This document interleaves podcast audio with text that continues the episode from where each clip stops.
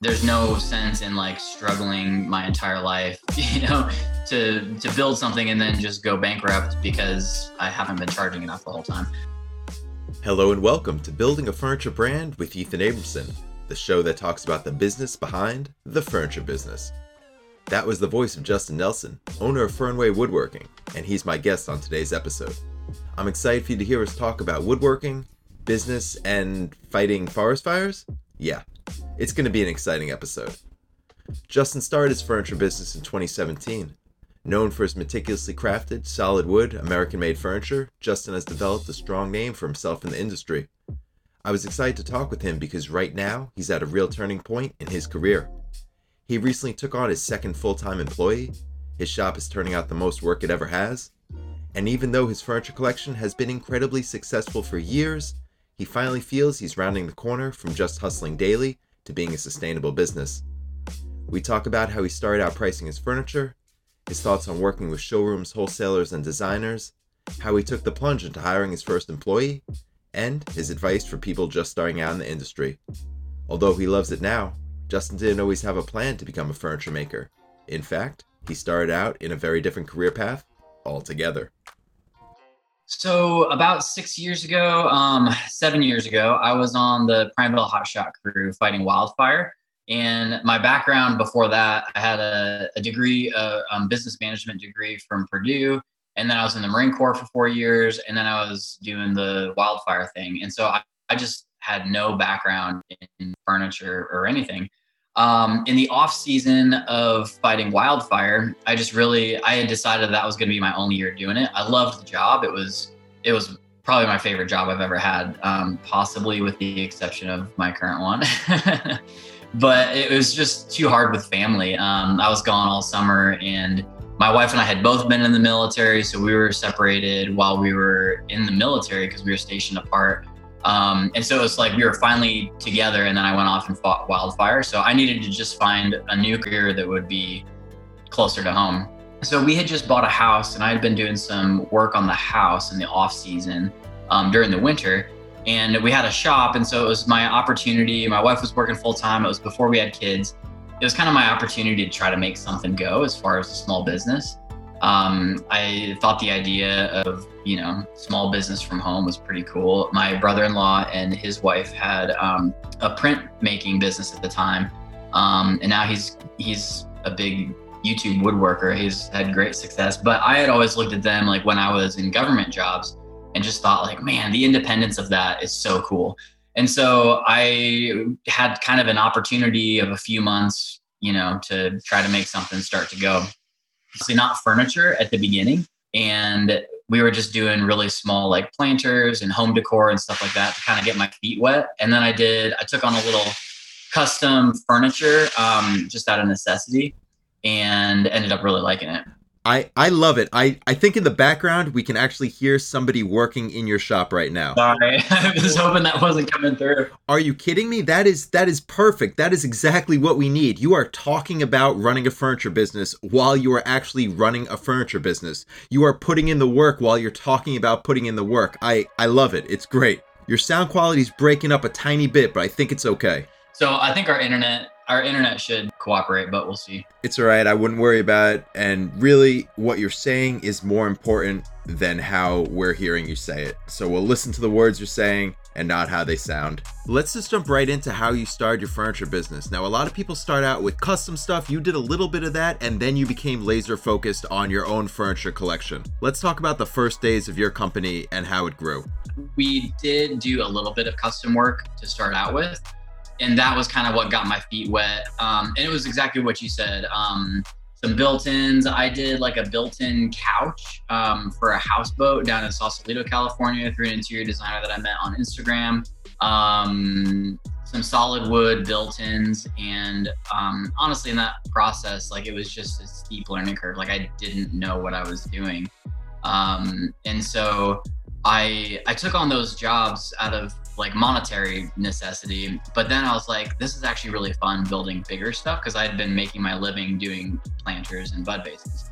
And so I was like, you know, furniture is fun, but the style I just wasn't really honestly I feel like I wasn't very good at like built-ins, cabinetry, that sort of thing, and it didn't really pique my interest that much either. Um, and so that's kind of what I I got a few of those, and then I was like, there are other there's other furniture out there, and I just started reading, and so I picked up the book by the Sam Maloof book. Um, which is that on your shelf there? I can't see. It, it is. The Soul of the Tree there. Yeah, that's such a good book. Um, the Sam Maloof book blew my mind because again, like brand new to furniture, brand new to any kind of design. I was like, I didn't know furniture could look like this. And so in that process, like I was still doing some custom stuff, but it was very much immediate. Like I don't really enjoy the custom stuff, but I want to carve out a little time to just see what would happen if I tried to design my own stuff. Um, so it wasn't as much by like vision or by planning that I did kind of the opposite thing of what a lot of people do. Like I kind of started with the furniture collection. Um, but again, like I just kind of stumbled into that through just following my passion. Like honestly, I didn't think it was going to work at all. It was more like, hey, I wonder if I could make a sling chair. That'd be fun. Um, and then once I realized pricing wise what I would have to sell it for to make it profitable, I truly didn't think it was possible. But I was like, hey, it'd be fun to try.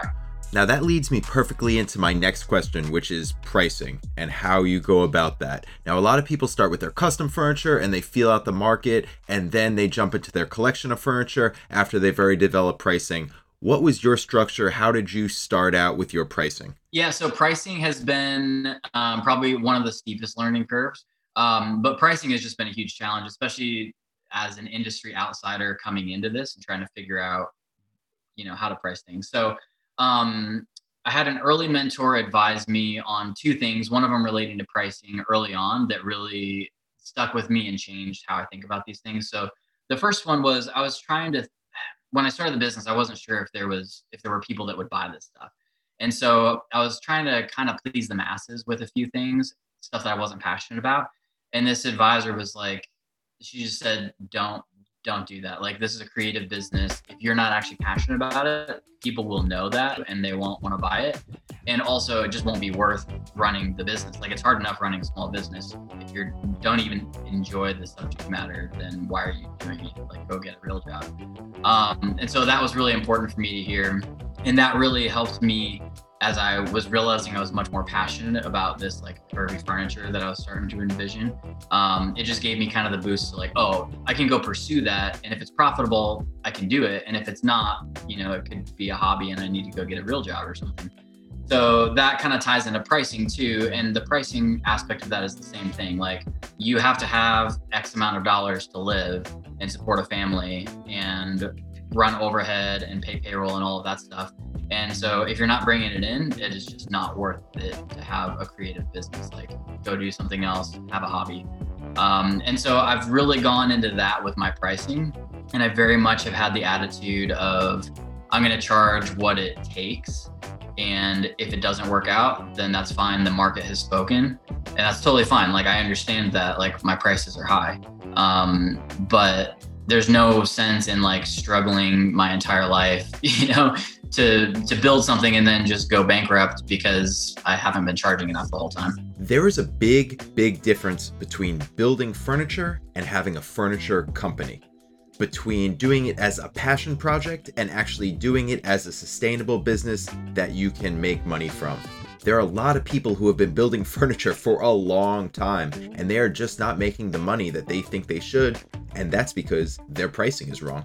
Yeah, so I mean, I think first off, people have to just decide what kind of how they're going to structure their business. I mean, if you're not working with showrooms, then um, then it's going to be really different. If you're only going to do direct to consumer, I think a lot of people are really into that model right now with the internet, and I totally get it. Um, but at the same time, you're going to probably be spending more on advertising than you think with a line of furniture um, if you're not working with showrooms, wholesalers, getting your furniture out there. Um, but that's kind of a decision that you have to make. In my mind, you kind of have to make that decision early on. Like, don't be afraid to then shift pricing if you decide you do want to work with wholesalers. Um, but that's that's a big chunk of money, and to me, it is worth it. And so we have showrooms that we work with, um, and so we can survive theoretically. It'd be it'd be pretty tight, but we could survive theoretically if we're only selling showrooms. Um, we do it, I feel like a little differently than a lot of people. And I'm not quite sure um, why I don't see this more often, but we try to do both. So we sell through showrooms and wholesalers, but I also do a lot of marketing myself. And so we work directly with a lot of interior designers, and then we just sell straight off our website too. So we have kind of those three things, um, like retail price off the website, and then interior designers, architects. There's industry standard trade discount, you know, that we work with, and then wholesalers obviously have to keep up their um, all of their overhead, which is significant for brick and mortar stores. And I really only work with brick and mortar stores um, in general. People who are willing to actually, you know, sell our furniture for us. That's there's a huge value in that, and so they get a significant discount because they're doing all the work of the sales. Um, so kind of early on, I realized like, okay, we need to be able to survive on wholesale pricing, and so from that point, you know, I take raw materials, um, shop time, which will kind of depend on you know where you live in the country, um, East Coast, West Coast, middle country, urban, you know, rural, whatever. Um, whatever your shop rate needs to be to for you to you know make a living and support um, employees, etc. Um, plus raw materials, and then you have to add in some overhead marketing to that. You know, you just have to decide what percentages are right for you. And then you have to realize that your retail price has to stay the same across all of your platforms. And that's the biggest thing that I didn't initially understand coming into it. I had people that were wanting to wholesale and they were like, well, we can't sell it for like twice as much as you're selling it because obviously people will only buy from you. So you have to be really strict on your uh, minimum advertised pricing, your map pricing, um, to to be able to you know just stay consistent across all of your different platforms. Whether you're selling on your website to interior designers, architects, trade folks, and then wholesalers.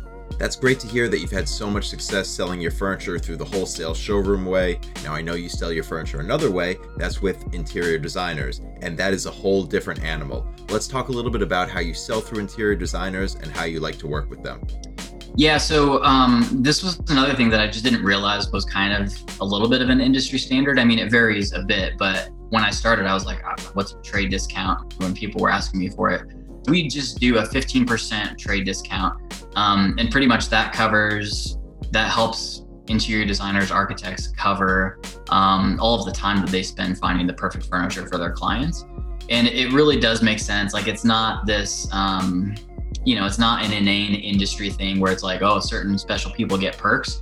It's really because they're putting the work in to get your work out there. So I've seen industry standard, I've seen anywhere from like 10 to 20% for a trade discount, and we do 15 for interior designers, architects, and then I just vet them. Um, I don't have any crazy like vetting program or anything, but I, you know, usually they have an email address that's their website, and so I, I know that they're affiliated with that website. I go on the website, check out their social media, make sure that they're like a real trade account, um, and that it's somebody that you know promotes our brand well, would promote our brand well.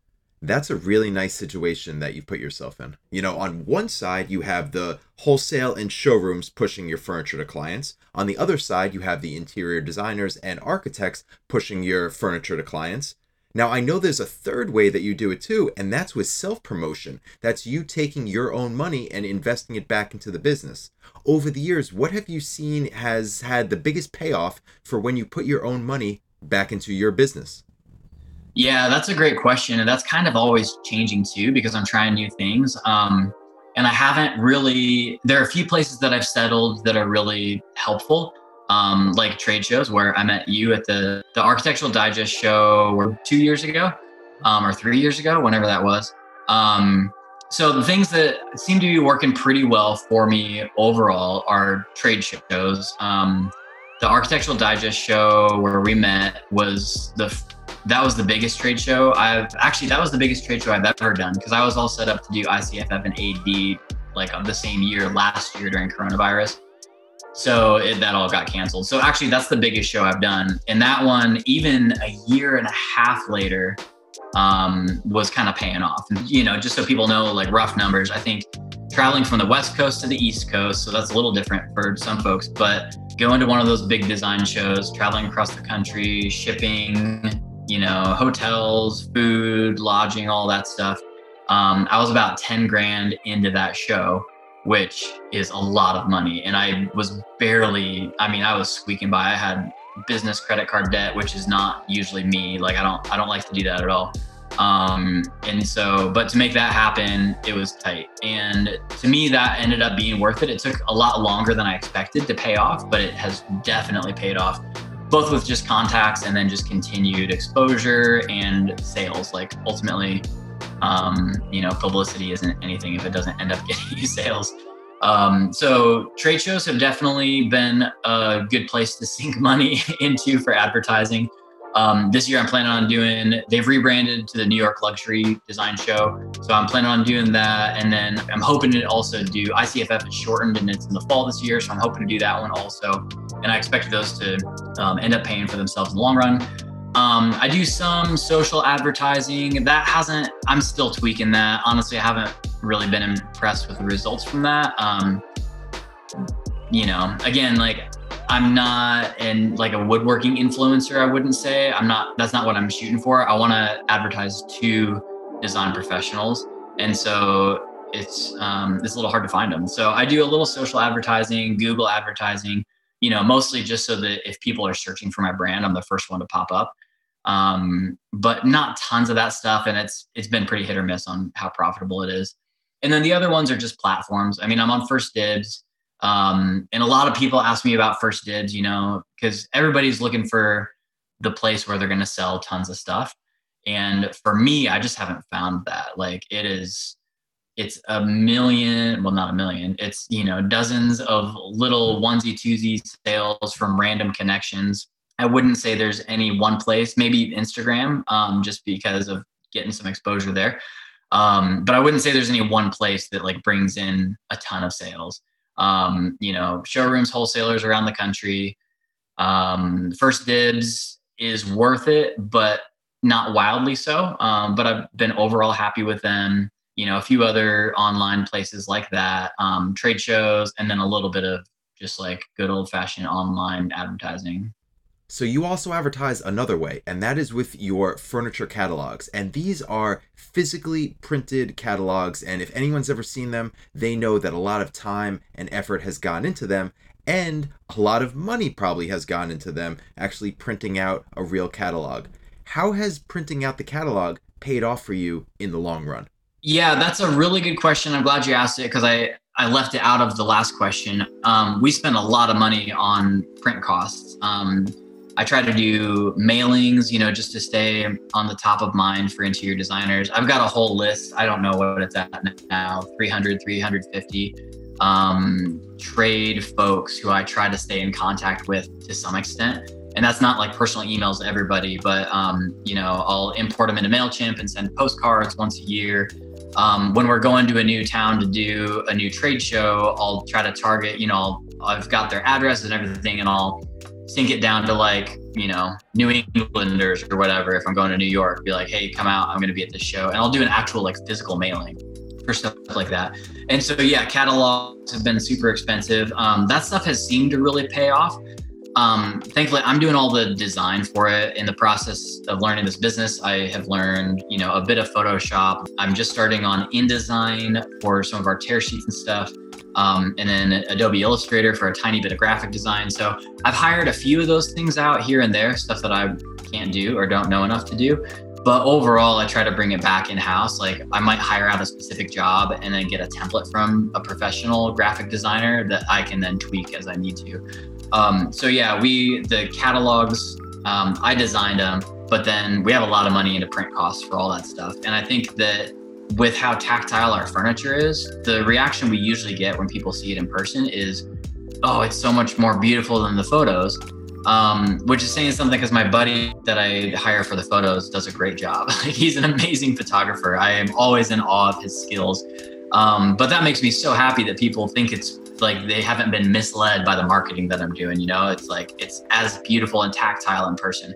And so I think part of that is just again like following the passion of getting the marketing materials to be really high end and quality and just get people excited about the product. And so it's more about like I enjoy doing that and so I do it and thankfully it pays off, I think, in the end if that makes sense. Yeah, you know, it, it totally makes sense. And it's exactly what you've been saying since the beginning of this. You are following your own path, you are following where your passions lie. You know, you are not trying to jump on industry trends. And the industry is going very, very digital. And you are physically printing out books, putting stamps on them, putting them in the mail, and sending them to people. That is very different than where the curve of this industry is going.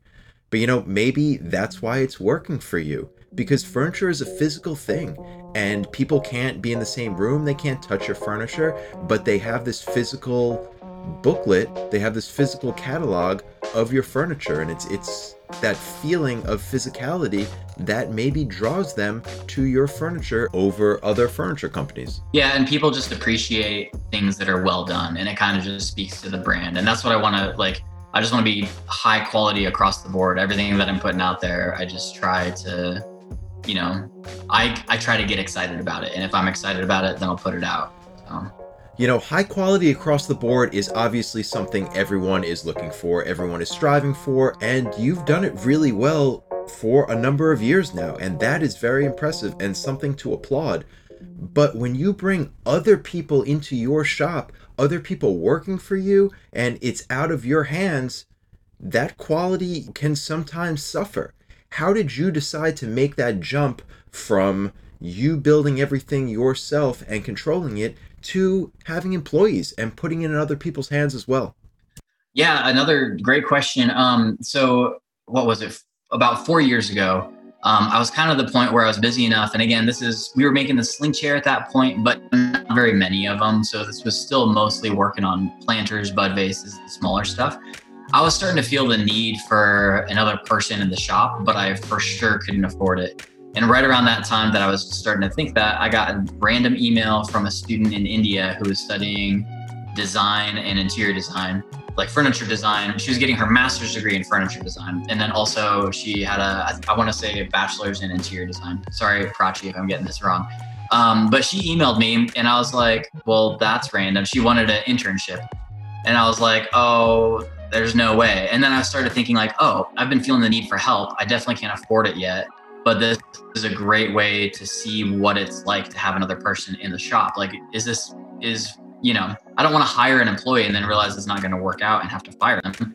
And so this was just a really good, you know, limited time time opportunity to try to figure out can two people work in this shop and can I stay on top of enough work for two people. So Prachi and her mom came out and it was awesome. She's amazing. We still stay in contact on Instagram. Um, she's back in India doing awesome things in furniture and interior design. Um, but she and her mom came out and kind of vacationed in Bend for Bend, Oregon for um, three or four months, and she interned with me over that summer. Um, and it was the it was kind of a taste of what having an employee would be. So then um, later, I want to say it was that year. It might have been the next. I have a friend named Zach who I know from church, and I was really just needing some help during the Christmas season. Again, we were doing the gift year items, and so that was kind of our busy season back then.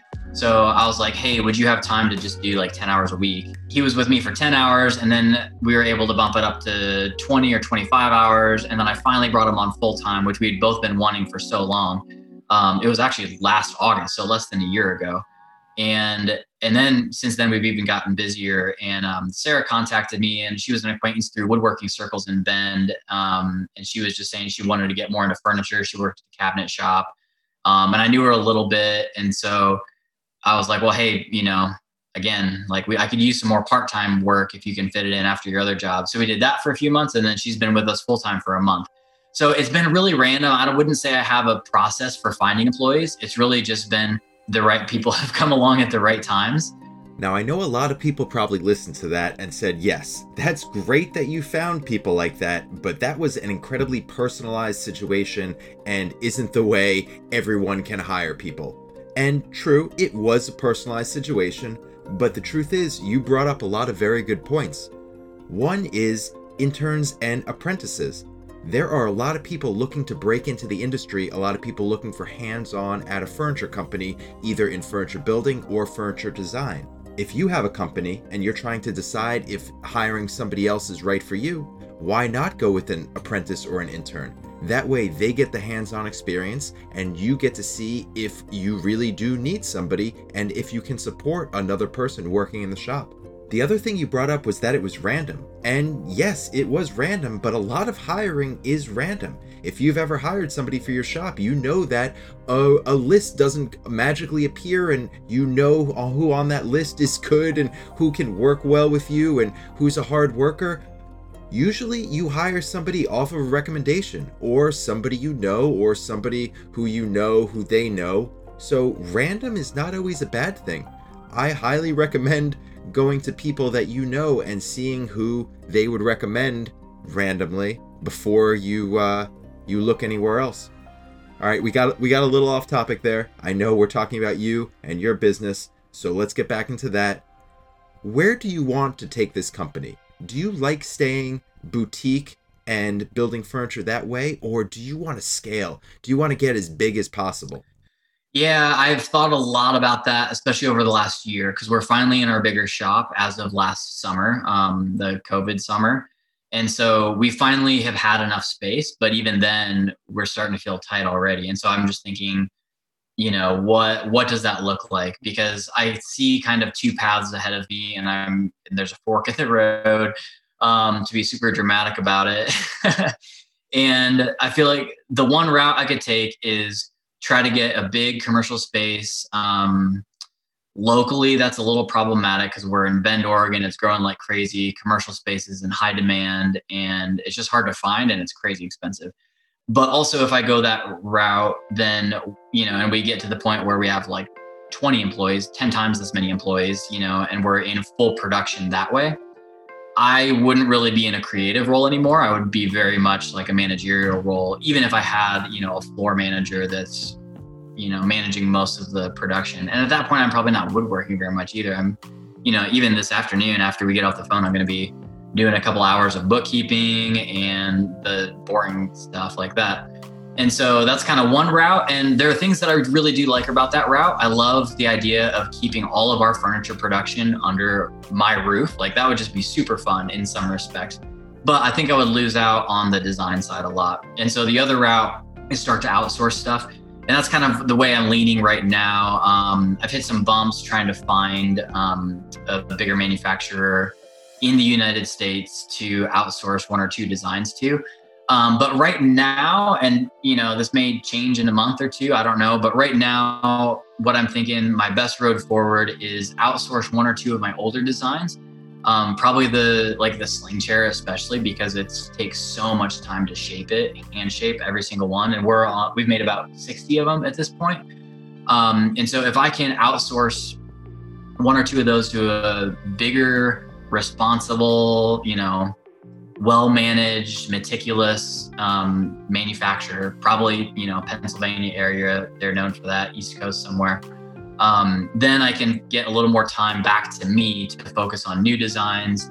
Um, you know, put a little more effort into the marketing, and I still will at the same time have most of our collections still under our roof, and I'll still get to do woodworking too. So that's kind of at this point what scaling looks like. So, um, you know, I see in the long run two, maybe three employees if I go that route, um, as opposed to more. Probably no more than three employees. And right now I'm at two, and then there's me. So, um, and then just kind of changing up and down the outsourcing. Now, you've joked around through this entire interview that things have happened by luck or by chance and that it's all random. But the truth is, you've worked incredibly, incredibly hard to be where you are today. What's some advice that you would give to people who are looking to get to where you are, looking to take that journey that you've taken and have a successful furniture company? Yeah, it's such a hard industry to make a living in. I mean, it really is. And so a lot of the things that have ended up working for us are because we tried a hundred other things that didn't work. And so I think my biggest advice would just be be really open minded. Um, you don't really know what your business is going to look like in five or 10 years, especially if you're just starting out. You have no idea. I would have never thought that this is what I would be doing when I started six years ago. And honestly, if I had looked forward at that point, like I've changed enough in my interests that I wouldn't even want to be doing this, I don't think six years ago. But now I love it. And like, I can't imagine doing anything more fun. Um, so I would say just be really open minded about what you're about what route your business is going to end up taking um, and then try a bunch of stuff and obviously work really hard. I feel like that's a given for small business. So yeah biggest advice is be open-minded try new things um, and by that i mean like you might need to try things that you don't think are going to be profitable and you're going to learn something from that try a new wholesaler that you may think oh i don't know if that's going to work out so well. But when you're starting out initially especially you just have to throw a really wide net and then you don't really know what's going to come back and actually work but something will Wise, wise words. Justin, thank you. Thank you so much for sitting down with us. Thank you for talking about the furniture industry. Thank you for talking about your business. Really appreciate your time and best of luck in the future. Thanks, man. Appreciate it.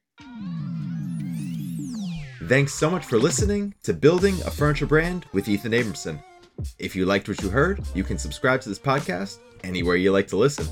To learn more about the show, you can always visit us at buildingafurniturebrand.com and feel free to reach out anytime to say hey, ask a question, or suggest a guest for future episodes. Our email is hello at buildingafurniturebrand.com. You can follow along with me on Instagram at the build with Ethan, and I can't wait to bring you the next episode. This show is produced and edited by me, Ethan Abramson. Hope you enjoyed, and thanks so much for listening.